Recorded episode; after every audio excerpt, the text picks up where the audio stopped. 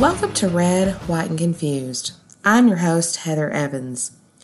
This week on the show begins the first of three shows this year that students in my media and politics class at the University of Virginia's College at Wise have put together um, as part of their class project.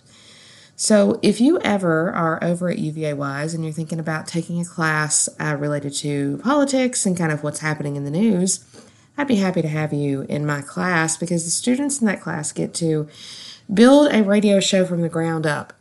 So, what you're about to hear is um, a project that the students put together, and you're going to hear this for the next three weeks. Student groups coming up with a research topic that they're very interested in that's connected to our course in some way. You're going to hear students today talk a little bit about agenda setting and gun control. Um, some of the other topics you're going to hear over the next two weeks are things about uh, the media and its role in elections, and also the um, the death that we see in all over America of local news. But these topics are things the students really care about, and so they have contacted various scholars and people who are working in the industry to discuss these issues. So, today, without further ado, here is the show for my first group of students. This is Michael Martin and also Morgan Blankenship, and we hope that you enjoy the show today.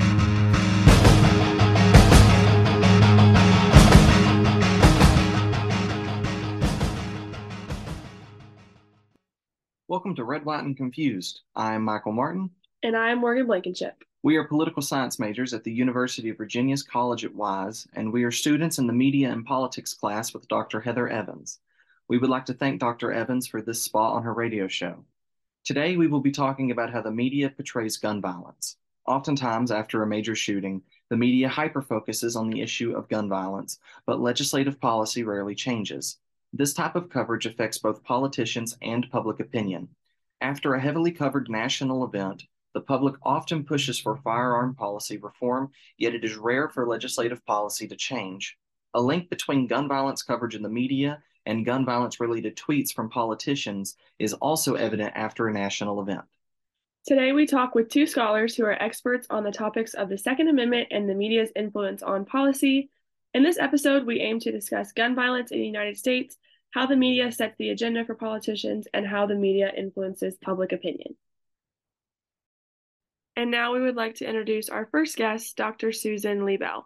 And she is a professor of political science and a Warren Research Chair at St. Joseph's University in Philadelphia. Her research on guns, the Supreme Court, and abortion is at the intersection of democratic theory and public law. So, our first kind of question for you is pretty broad. What contributes to gun violence being so prevalent? Oh, in the United States? Well, that's a huge question. Um, and I think people disagree uh, about it. But the things that uh, I would say there's good research behind and we could be confident about is uh, we have a large number of guns in the United States, and we have more gun violence than any other country of our government type in the world. So we we have a sort of a gun epidemic uh, from many people's perspective, this is something that needs um, policy treatment from others. This means we should have more guns because the ownership of guns makes for, uh, a, you know, a sort of a, a, counter, a counter to that. So I, I, think the problem that we see is is violence of all kinds, um, but particularly suicide, uh, shootings in communities, not necessarily what we tend to focus on in the media, but a, a kind of a widespread violence across society. Our next question is Do you believe the way in which the Second Amendment of the Constitution is written um, could inflate the issue on gun rights, gun control, or act as a roadblock for gun reform in the United States? Uh, this is a pretty cynical answer, but uh, I've been studying the Second Amendment for for decades, and I I I think that doesn't actually matter what the Second Amendment says, because I, I don't think the Supreme Court is actually looking at the words of the amendment or the history of the amendment. I think the Supreme Court has become so politicized that the words of the Constitution aren't really any sort of a guidance or a roadblock. Uh, and I think we can sort of see that that the Second Amendment is interpreted the same way for about 200 years. Uh, and then in 2008, Justice Scalia says that the first part of the amendment doesn't count, that the part about the militia is simply a, he calls it a preface and he decides that it it has no meaning. Uh, Justice Stevens, who's writing on the court at the same time, says, "Well, that like how can you just dismiss that?" So I I don't actually believe anymore that, uh, and I and I feel terrible about that because I'm somebody who studies words and documents. I've always thought that what the founders said or our history really mattered. But I think that what's happened uh, on the Supreme Court increasingly is that this notion of originalism is has just become kind of a uh, a cover for just inserting whatever politics you like. And I think that's what explains overturning laws that are over 100 years old, for example. All right. Um, so the next one we have is also kind of broad. How does the issue of gun violence influence the policy agenda? Well, I, I, mean, I think in the last couple of days, uh, we can see that, for example, in Tennessee, uh, the politics have state politics have exploded over gun violence because uh, after you know a tragic shooting, uh, three Democratic uh, state legislators, accompanied by you know hundreds of activists who surrounded the state house and came into the state house are now in conflict because the, the state legislature doesn't want to talk about, about policy changes. So I think that we are at loggerheads. I think that the issue has become terribly politicized. It makes it very, very difficult to even have a debate or a discussion about how we might address gun violence because I don't think we have agreement on the fact that it's a problem or even a very clear understanding by either the public or policymakers for that matter what gun violence looks like in America. Because it doesn't look like mass shootings. Mass shootings is a teeny tiny drop in the bucket not to in any way diminish the harm that it causes or the tragic lives uh, that have been taken but it that is not the number one cause of death in the United States by gun violence and we also need to not just talk about death because people who are involved in gun violence and survive often lead traumatically move forward and we tend not to have conversations about those people and they are the majority of the people affected by gun violence in the United States. Right. That's super interesting um, about how mass shootings are kind of overrepresented, I guess you could say. So, would you say that the perception that mass shootings is the majority of gun violence comes from politicians or more so the media? Or where does that perception come from? I don't want to let the politicians off the hook because certainly they have the bully pulpit. They can stand up and they could speak to this, and, and they do not. We are not seeing that as prevalently as we might. But this does have to do with the media. Something like mass shootings is about 1% of shootings. And so like in a in a 3-day period, we have something like 70 people killed and something like over 100 people injured any day in the United States but it is that 1% of mass shootings that tends to be overemphasized. Uh, I think that was the word you used. I think that's exactly right. Overcovered. And it also is covered in this strange way. Uh, the researchers call it episodic crime reporting. It means that, you know, everybody swoops in to focus on this single shooting event. Uh, they tend to focus, the research shows, on really uncommon victims like women so they underreport, for example, uh, the harm done to male Black people while over-reporting what happens to others who are less affected. So these disparities in coverage really sort of don't allow the, the public to understand. And, and even perhaps I think much more important is this focus on individuals, this focus on it being like this person, this set of events, this parking lot, means that we don't have a broader discussion about gun violence as an epidemic in the United States. And the news media has tended to favor covering individual events and people and missing that context, not giving people the rates of violence by state, not giving them the bigger histories.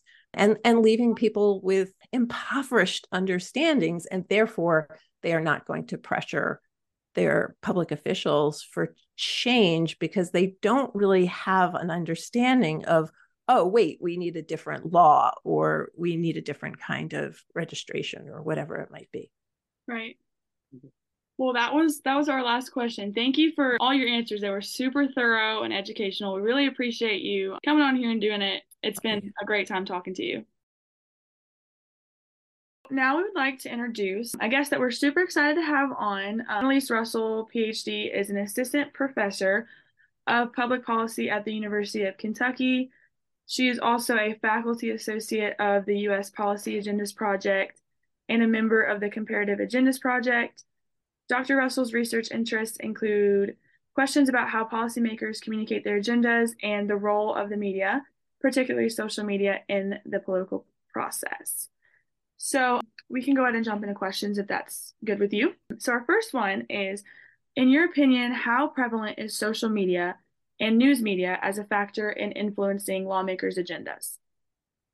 Absolutely. And it's a great question because it's increasingly important in how lawmakers think about uh, the policy agenda, how they think about their own agendas, and the reputations that they build while in office. Um, we've often more readily thought about social media in terms of campaigns and how you build a campaign uh, platform and how you build an agenda in pursuit of office. But even once you're in office, um, none of those digital norms go away. And those digital norms shape how you think about an issue, they shape the information and the inputs that you have to make decisions, and they shape the way that you amplify your own preferences and priorities. We're talking about a lot about gun violence, and that's something we've noticed specifically in the media. It kind of like an event happens, and then it's in the media, and then it goes away. So, a follow up to that is with a national shooting in the news currently, such as the Nashville one, do you think that this will lead to legislation being passed? That's a really good question because it gets at sort of what you see as the relationship between these focusing events and what you see as the relationship between that and legislation. And digital certainly has a role to play in that. Um, there is no guarantee, and we've seen it time and time again, where you have, particularly in the issue of guns, um, you have a shooting or a mass casualty event, you don't necessarily always see legislation, particularly at the federal level. Um, sort of an exception to this was uh, in the wake of the Uvalde shooting, right? We did see um, a more bipartisan effort, particularly among the Senate, to address the issue. And in a lot of ways, that's that's come to be the exception to the norm that we've expected. And so, in terms of then what gets done legislatively, um, there's not a lot of problem solving that happens. But what you do have, and this is really where digital plays a role, is you do have a lot of um, addressing the issue in terms of how they acknowledge an issue and how they respond. A lot of digital is event driven communication, right? Where what you're doing is certainly your priorities. And so there's some choice, but it's also reacting to the world around you and helping those around you make sense of it. And so, members of Congress and their staff, when something like that happens, it's oftentimes not a question of will you respond. To a lot of these large events most people do particularly if they hit close to home. But the question is how right? It's a question of framing. And that's what we see a lot in terms of debates about background checks guns firearms the second amendment etc right right. Um, i have a follow-up question on that too. Could you kind of explain the process of how mainstream media, what's covered in the news, like Fox News, CNN, how or if that affects how politicians tweet. Absolutely. So you have to think about the fact that um, I often say Twitter is not real life, but it has real world implications. And particularly in Congress, that's a very unique digital ecosystem that is unlike what we have come to know sort of in the public space. There's a certain number uh, of people in that space looking for policy and political information in ways that the public just is not. Um, they're much more interested in what Taylor Swift is doing, right, than what uh, Kevin McCarthy is saying on any given day. But for that congressional and political community, sort of what you say on digital is related to what happens on cable news, what gets reported in the media. Um, and this happens in a couple of ways, right? In the sense that you you engage in digital performance as a senator or as a staff member with the expectation or the hope rather that that rhetoric that language can amplify your message either through traditional digital means or it can then get amplified onto cable news, right? There's this pipeline um, that's become increasingly clear. And folks like Donald Trump are on the issue of guns. Someone like Senator Chris Murphy has done this really effectively, where he'll make a statement and then on Twitter, and the producers and the bookers at MSNBC see that and say, okay, that's who we want or maybe that's who we need on the evening news, right? So you have this relationship between being able to use what you say um, around an event or uh, a, a, hot moment and being able to take that and grow your brand and grow your presence on cable news and vice versa, right? So it's part of this sort of endogenous process in this congressional digital ecosystem where traditional media and digital media sort of collide and work in uh, concert with one another moving on from that just a little bit, um, do you believe that um, social and news media affects the tweeting habits of politicians? Oh, absolutely. And so I'll give you an example of this.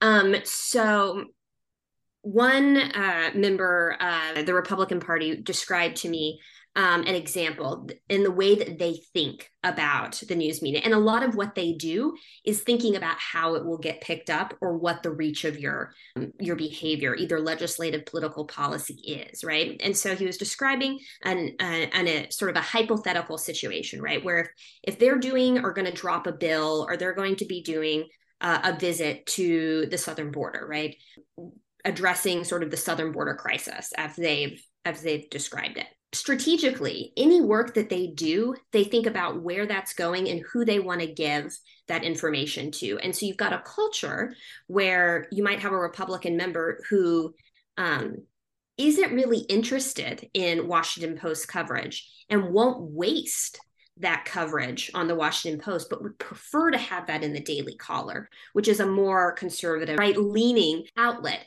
And so it's a fundamentally uh, different question about how you appeal to the media and sort of reinforces uh, a more partisan dynamic because it's seen um, as an outlet that strategically targets the audience that they want to reach and uh, the community that they want to be part of and in communication with.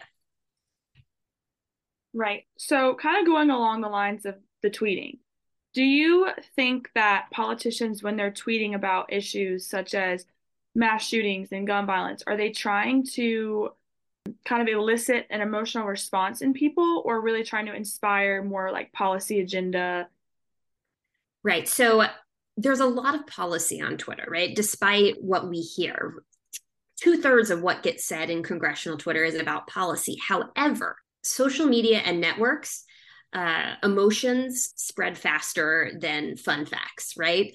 No tweet about public lands is is going to go viral on its own, right? You need emotions, particularly negative ones, angry ones, sad ones. Um, that's much more likely to spread across a diffuse network like Twitter, and so those staff especially who are the ones primarily in charge of this who do their job really well and effectively know that and so they they talk about policy but they do it in a way that tries to elicit those emotions because that's part of the calculus is what's going to make this go viral what's going to raise our engagement. And at the end of the day some of those metrics are are what they have to go on. Kind of last question i have is could you kind of go into more explaining the process of when a politician's tweeting is it more they're tweeting to get on the news media or they're tweeting because of the news media what they're covering if that makes sense. Yeah. Um, so it's a li- so to understand uh, digital behaviors um, it's a it's a double-edged sword right? There's a there's the behavior in the sense of this is what's going on in the world. I want to be relevant. I want to be impactful. And so i'm going to engage on this topics for example we saw this um, particularly this summer with the dobbs decision right? A decision comes down and 90% of lawmakers have to address the issue right? We've got this um, emergent uh, issue that's come across and no one's going to ignore it because then it looks like you're out of touch. The question then becomes how do you address it right? Do you accept the premise of the question that this is about abortion? Or is this about the court? Is this about judicial overreach? Or is this about the filibuster right? You can think about how you frame that issue for your audience and those are important choices which again feeds back into um, the media ecosystem and how we talk about an issue right? So a lot of what you're doing is is both proactive and reactive right? It's this mix. Um, and it's somewhat dependent on an office's priorities right? Do you want to be leading or um, are you less are you more cautious? Are you more likely to lead on specific issues and let other people um, lead right? For example you've got someone like senator ted cruz who's often rapid fire engaging on lots of very hot button salient issues versus some senators who going to hang back. They have their own policy platform and they only engage on those issues and they do so um, what conservatively and strategically um, because that's not the kind of political presence they want to have. So that proactive reactive relates to do they respond to what the media is doing? Yes, but they also hope to have an effect on that sort of media cycle moving forward. Right. I have one last question because it was super interesting what you were saying earlier about kind of like how Ted Cruz tweets about something. He's like quick to jump on the gun and like other politicians like that. What are factors that influence prevalence of tweeting and how politicians tweet and which ones tweet and which ones don't? Right. So I primarily study the Senate, and a good question to ask yourself about their um, digital behavior is have they run for president and are they going to run for president? That's probably the first one, right? Do you have political aspirations outside of what you're doing right now? Do you need to build a national brand? And Ted Cruz, obviously, the answer is yes, right? Like past his prologue. But additionally, with that, I think there are two other important points that you have to take into consideration. And, and I think Ted Cruz serves as a good example for at least one of them. And one of them is resources. Do you have the funds to do that, right? Twitter in and of itself is is fairly costless, right? You or I, with no resources whatsoever, could engage on the platform. But to do it well, to do it strategically, to do it with graphics, with video, right? And to do that on a day in, day out basis requires a lot of investment, right? Both in money and people. And having the capacity to do that requires money and uh, not every senator right has the the same amount of money. We could go into why why that is but those with resources are much more likely uh, to engage in ways that are very different than their colleagues who don't make that similar investment in digital.